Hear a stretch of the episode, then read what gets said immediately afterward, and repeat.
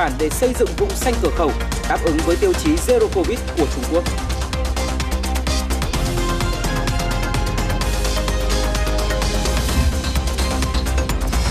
Nhật Bản được cho là hưởng lợi lớn từ Hiệp định Đối tác Kinh tế Toàn diện khu vực, gọi tắt là RCEP, có hiệu lực từ ngày 1 tháng 1 năm nay. Giá của một số loại thức uống nhập khẩu trước khi RCEP có hiệu lực là tương đối cao, nhưng giờ nhiều người tiêu dùng sẽ mua chúng khi thuế nhập khẩu giảm. Xin kính chào quý vị khán giả đang theo dõi bản tin tài chính kinh doanh trưa. Vừa rồi là những nội dung đáng chú ý sẽ có trong bản tin trưa nay của chúng tôi. Kính mời quý vị cùng quan tâm theo dõi.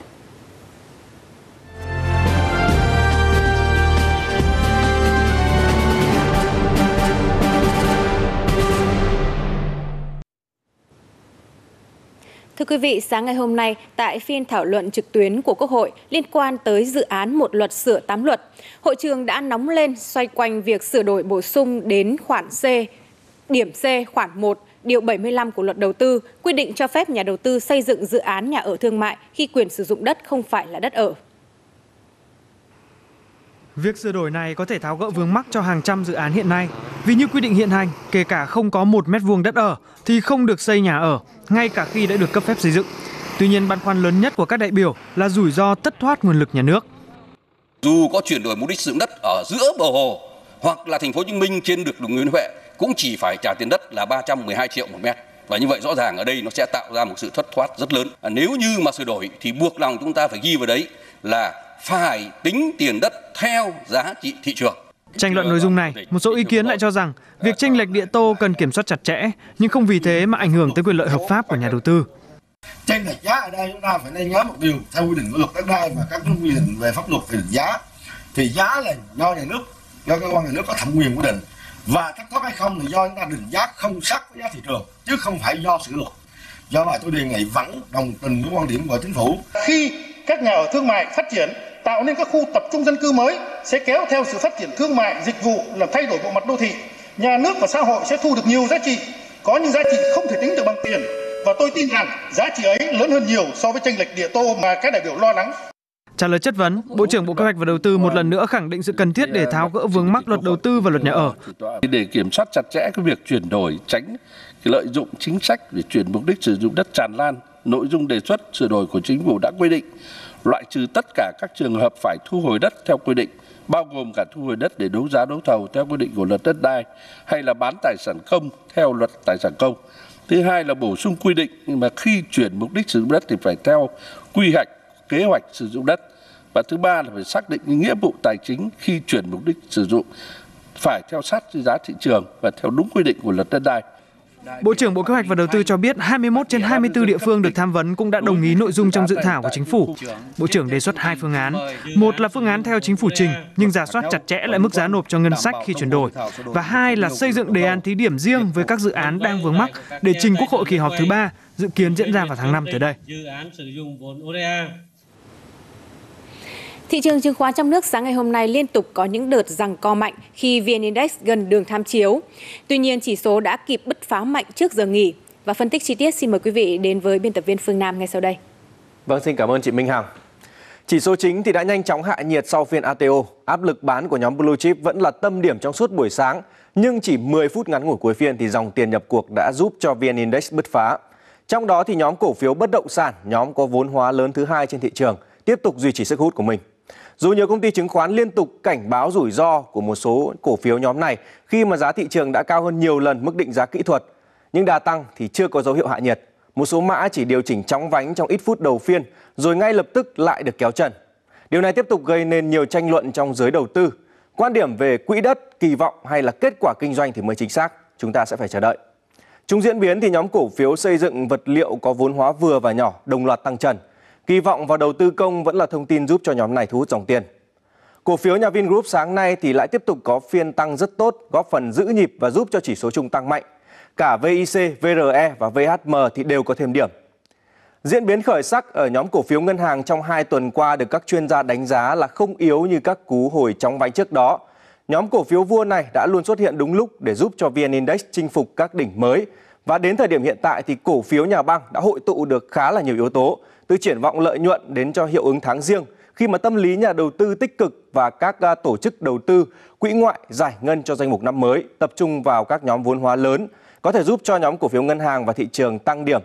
Tuy nhiên thì à, khả năng hình thành một con sóng lớn như hồi đầu năm ngoái mới chỉ nhen nhóm và chưa thực sự rõ nét. Sắc xanh trong buổi sáng ngày hôm nay thì à, chỉ ở xuất hiện ở một vài cổ phiếu Nổi bật là BID duy trì được xu hướng tăng ở phiên thứ ba liên tiếp hay là TPB thì hồi lại gần 2%.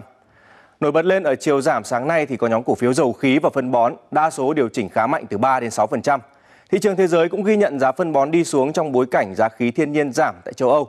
Chỉ số giá phân bón Bắc Mỹ của Green Markets giảm 12% trong phiên cuối tuần trước, mức lao dốc mạnh nhất từ năm 2009.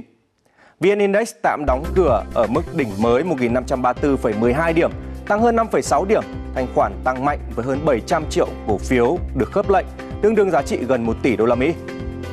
HNX Index cũng có thêm 5 điểm lên 498,86 điểm, giao dịch hơn 105 triệu cổ phiếu, tương đương giá trị gần 3.000 tỷ đồng. Chuyển sang các diễn biến trên thị trường kim loại quý, tính đến cuối giờ sáng ngày hôm nay thì giá vàng trong nước biến động trái chiều giữa các thương hiệu. Tuy nhiên mức biến động không quá lớn. Hiện mỗi giá giao dịch cao nhất khoảng 61 triệu đồng một lượng. Cụ thể vàng dòng Thăng Long mua vào ở mức 52 triệu 280 nghìn đồng, bán ra 52 triệu 930 nghìn đồng mỗi lượng, giảm 30 nghìn đồng so với 9 giờ sáng. Ngược lại, vàng SJC tại Bảo Tín Minh Châu hiện giao dịch từ 61 triệu 020 nghìn đồng đến 61 triệu 550 nghìn đồng mỗi lượng, tăng nhẹ so với thời điểm 9 giờ sáng ngày hôm nay.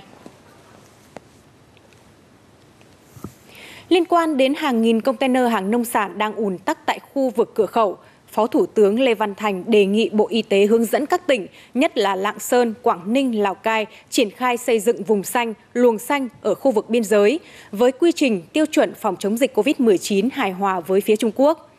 Sáng ngày hôm nay, trao đổi với phóng viên bản tin tài chính kinh doanh, lãnh đạo các địa phương cho biết là họ đã sẵn sàng các kịch bản để xây dựng vùng xanh cửa khẩu đáp ứng với tiêu chí Zero Covid của Trung Quốc. Tại cửa khẩu Móng Cái, tỉnh Quảng Ninh, sau 20 ngày tạm dừng thông quan, đến sáng nay các chuyến hàng nông sản như mít, thanh long đã được xuất qua Trung Quốc. Để tạo vùng xanh an toàn, các lực lượng tại cửa khẩu đã thực hiện chặt chẽ các biện pháp phòng chống dịch. Tiếp tục cái kiểm soát chặt chẽ từ km 15 vào trong thành phố, test miễn phí. Các lái xe thì PCR có một cái tổ công tác đặc biệt để hàng ngày kiểm soát được cái thông tin về phòng chống dịch giữa bên mình với bên Trung Quốc. Tương tự, tỉnh Lào Cai đang dự kiến xây dựng phương án vùng xanh khoảng 30 hecta, tạo ra các hàng rào cứng để phân luồng hàng hóa và chống dịch. Theo cái phương án là quay cái khu vực cửa khẩu lại theo cái phạm vi cửa khẩu tầm khoảng ba bốn chục hecta gì đấy, để thiết lập các cái chốt kiểm soát các cái đối tượng ra vào khu vực cửa khẩu. Tỉnh Lạng Sơn cũng cho biết, ngoài vùng xanh tại khu vực cửa khẩu, thì tỉnh cũng đang xây dựng các vùng đệm theo tiêu chuẩn xanh. Hàng hóa sẽ được phân luồng, khử khuẩn trước khi đưa lên vùng cửa khẩu. Khu vực này có thể sẽ được lắp camera để cho các cơ quan chức năng trong nước và nước bạn có thể theo dõi giám sát. Hiện các kế hoạch cụ thể vẫn đang chờ Bộ Y tế hướng dẫn. Theo ước tính của Bộ Công Thương, kim ngạch xuất khẩu năm 2021 dự kiến tăng 18,6% so với năm trước. Trong đó, nhiều mặt hàng chủ lực như dệt may, da dày, sản xuất công nghiệp ngày càng có vị thế trên thị trường. Tuy nhiên, hiện các doanh nghiệp nhỏ và vừa còn gặp nhiều khó khăn trong việc tiếp cận đối tác B2B để có thể tận dụng lợi thế từ các hiệp định thương mại tự do như CPTPP, EVFTA. Vì thế, đại diện Cục Xúc tiến Thương mại Bộ Công Thương cho rằng họ cần tìm hiểu rõ thị trường xuất khẩu, các quy định thay đổi sau dịch COVID-19. Cũng trong hội thảo, các chuyên gia trong lĩnh vực này cũng đưa ra những hướng dẫn cụ thể, kinh nghiệm cho doanh nghiệp xuất khẩu được kỳ vọng là chìa khóa giúp các doanh nghiệp nhỏ và vừa đưa hàng xuất khẩu thành công. Hiệp định Đối tác Kinh tế Toàn diện khu vực gọi tắt là RCEP thì đã có hiệu lực từ ngày 1 tháng 1 năm 2022. Nhật Bản được cho là nước được hưởng lợi lớn từ việc cắt giảm các loại thuế theo quy định. Hàng hóa nhập khẩu vào Nhật Bản từ các nước thành viên à, sẽ rẻ hơn, mang lại lợi ích trực tiếp cho người tiêu dùng. Trong khi đó thì các doanh nghiệp xuất khẩu cũng có khả năng tăng lợi nhuận và sản xuất một lượng hàng xuất khẩu lớn, tạo động lực tăng trưởng mới cho nền kinh tế lớn thứ ba thế giới. Sau khi Hiệp định Đối tác Kinh tế Toàn diện khu vực RCEP có hiệu lực, thuế quan đối với 91% lượng hàng hóa của các nước thành viên sẽ được giảm.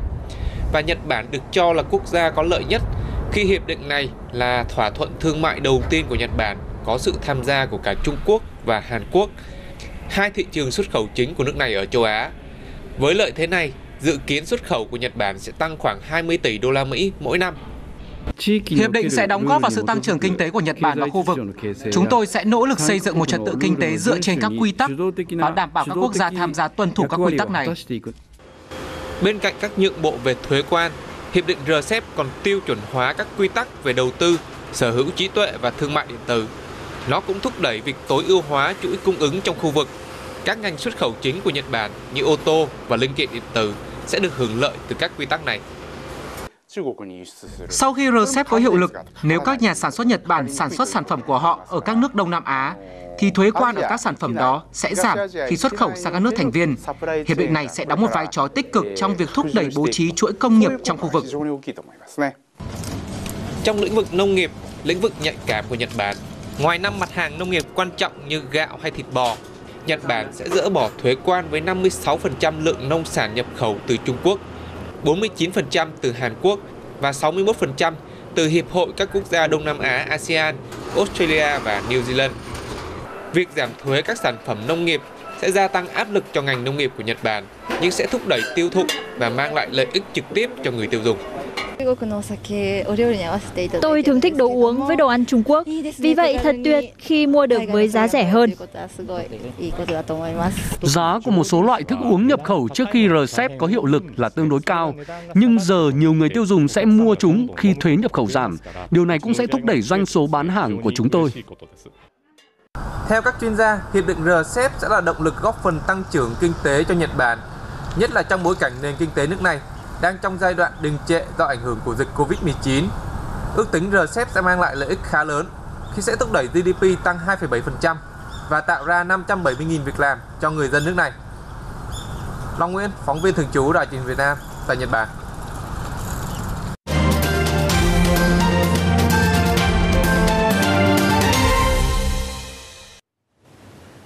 Chuyển sang các thông tin về thị trường hàng hóa. Kết thúc tuần giao dịch đầu tiên của năm 2022, thị trường nguyên liệu công nghiệp chứng kiến những diễn biến sôi động. Trong đó, sức mua chiếm ưu thế đã giúp cho chỉ số MXV Index công nghiệp tăng 1,7% lên mức 2.125 điểm. Biên tập viên Hữu Trí sẽ có những phân tích chi tiết hơn đến quý vị ngay sau đây. Xin mời Hữu Trí ạ. Ừ, vâng, chị Minh Hằng. Dẫn đầu đà tăng của thị trường nguyên liệu công nghiệp trong ờ, suốt tuần qua thì là do tâm lý lo ngại nguồn cung cà phê sụt giảm. Cụ thể thì mặt hàng cà phê Arabica trên sở New York với mức tăng gần 5,5% lên mức là 5.256 đô la Mỹ một tấn. Trong khi đó thì giá cà phê Robusta trên sở London lại giảm 2,3% xuống còn 2.316 đô la Mỹ một tấn sau khi đã trải qua 3 phiên giảm liên tiếp trong tuần. Giá cà phê Arabica đã tăng rất mạnh trong tuần vừa rồi, chủ yếu là do tâm lý lo ngại nguồn cung cà phê sụt giảm. Tại quốc gia sản xuất Arabica số 1 trên thế giới là Brazil, thì năng suất gieo trồng và thu hoạch cà phê đang bị ảnh hưởng nặng nề bởi lượng mưa cao gấp 4 lần so với bình thường. Và điều này đã khiến cho sản lượng cà phê Arabica của Brazil niên vụ 2021-2022 bị cắt giảm xuống còn 31,4 triệu bao, có thể là ghi nhận mức thấp nhất trong vòng 11 năm trở lại đây. Trái ngược với diễn biến của Arabica thì giá cà phê Robusta lại không nhận được sự hỗ trợ khi mà tình hình thu hoạch ở Việt Nam vẫn đang tiến triển thuận lợi và điều này có thể đưa nguồn cung tăng lên. À, tuy nhiên, theo nhận định của các chuyên gia thì giá cà phê Robusta có thể sẽ duy trì ở mức cao nhờ triển vọng xuất khẩu sang khối Liên minh châu Âu. Vắng bóng các cái thông tin hỗ trợ từ thị trường nên là giá hai mặt hàng cà phê trong tuần đầu tiên của năm mới chủ yếu bị chi phối bởi tín hiệu kỹ thuật cũng như là thông tin vĩ mô. Cụ thể thì trong khi giá cà phê arabica đi ngang thì giá cà phê robusta liên tục điều chỉnh giảm nhưng vẫn đang duy trì ở mức cao. À, tình trạng lo ngại về chuỗi cung ứng thì đang được xoa dịu dần bởi các cái tín hiệu tích cực từ việc giá cước vận tải biển tuy nhiên thì tôi đề nghị các nhà đầu tư vẫn nên chờ đợi những cái thông tin cơ bản từ thị trường để có thể đưa ra đánh giá chính xác hơn về xu hướng trong tuần tới Còn đối với thị trường cà phê nội địa thì ghi nhận trong sáng nay, giá cà phê nhân xô tại khu vực Tây Nguyên và các tỉnh Nam Bộ được chào bán trong khoảng từ 40.000 đồng cho tới 40.800 đồng mỗi ký, giảm 700 cho tới 800 đồng so với tuần trước đó. Xin cảm ơn anh Hữu Trí ạ. Chính phủ Mỹ ngày hôm qua, 9 tháng 1 đã công bố khoản trợ cấp trị giá 4,5 tỷ đô la Mỹ nhằm hỗ trợ người dân thanh toán hóa đơn tiền điện trong bối cảnh giá năng lượng tiếp tục tăng cao. Đây là khoản trợ cấp tiền điện lớn nhất trong lịch sử nước Mỹ, tập trung vào các bang nằm trong giải nhiệt độ thấp và có mặt bằng à, giá nhiên liệu tăng cao. Bộ Lao động Mỹ cho biết là giá điện và khí đốt thiên nhiên tại nước này hiện đã tăng 11% so với thời điểm cuối năm 2020, đặc biệt là giá dầu đốt lò sưởi tăng tới 40%, ảnh hưởng nặng nề tới các hộ gia đình có thu nhập thấp. Sau khi tiến hành tái cấu trúc mảng tài chính liên quan tới công ty Fintech and Group, tập đoàn Alibaba của Trung Quốc cho biết là sẽ tiếp tục tái cấu trúc hoạt động mảng thương mại điện tử của mình, thông tin từ tờ Trung Quốc Nhật Báo. Theo đó, thì Alibaba sẽ tiến hành à, tái cấu trúc lại hoạt động phụ trợ của các nền tảng bán lẻ trực tuyến cốt lõi của mình, bao gồm là Taobao Marketplace và Tmall. Tập đoàn này à, cũng sẽ thành lập ba trung tâm vận hành mới tập trung vào việc là phát triển chiến lược nền tảng, tăng người dùng. Hiện Alibaba đang đẩy mạnh phát triển các nội dung chất lượng cao, bao gồm video thu hút người tiêu dùng trẻ tại Trung Quốc với những trải nghiệm mua sắm trực tuyến khác biệt. Tập đoàn này đang có 1,24 tỷ khách hàng trên toàn cầu cũng như là tại Trung Quốc. Tại Việt Nam, kể từ ngày 1 tháng 1 năm nay, Thông tư 100 sửa đổi Thông tư 40 của Bộ Tài chính về quản lý thuế với hộ kinh doanh, cá nhân kinh doanh đã chính thức có hiệu lực. Trong đó có những điểm mới thu hút sự quan tâm của giới kinh doanh về quản lý thuế trên thương mại điện tử. Thông tư 100 đã không còn quy định bắt buộc các sàn thương mại điện tử phải kê khai, nộp thuế thay cho cá nhân kinh doanh. Tuy nhiên, các chủ chợ trực tuyến phải có phương thức kết nối dữ liệu với cơ quan thuế. Ghi nhận thực tế tại doanh nghiệp, việc kết nối dữ liệu vẫn chưa thể triển khai ngay mà phải đợi hướng dẫn cụ thể hơn. Doanh nghiệp thương mại điện tử này cho biết đã sẵn sàng về nguồn dữ liệu cũng như bố trí một số nhân sự riêng để thực hiện quá trình kết nối thông tin với cơ quan thuế.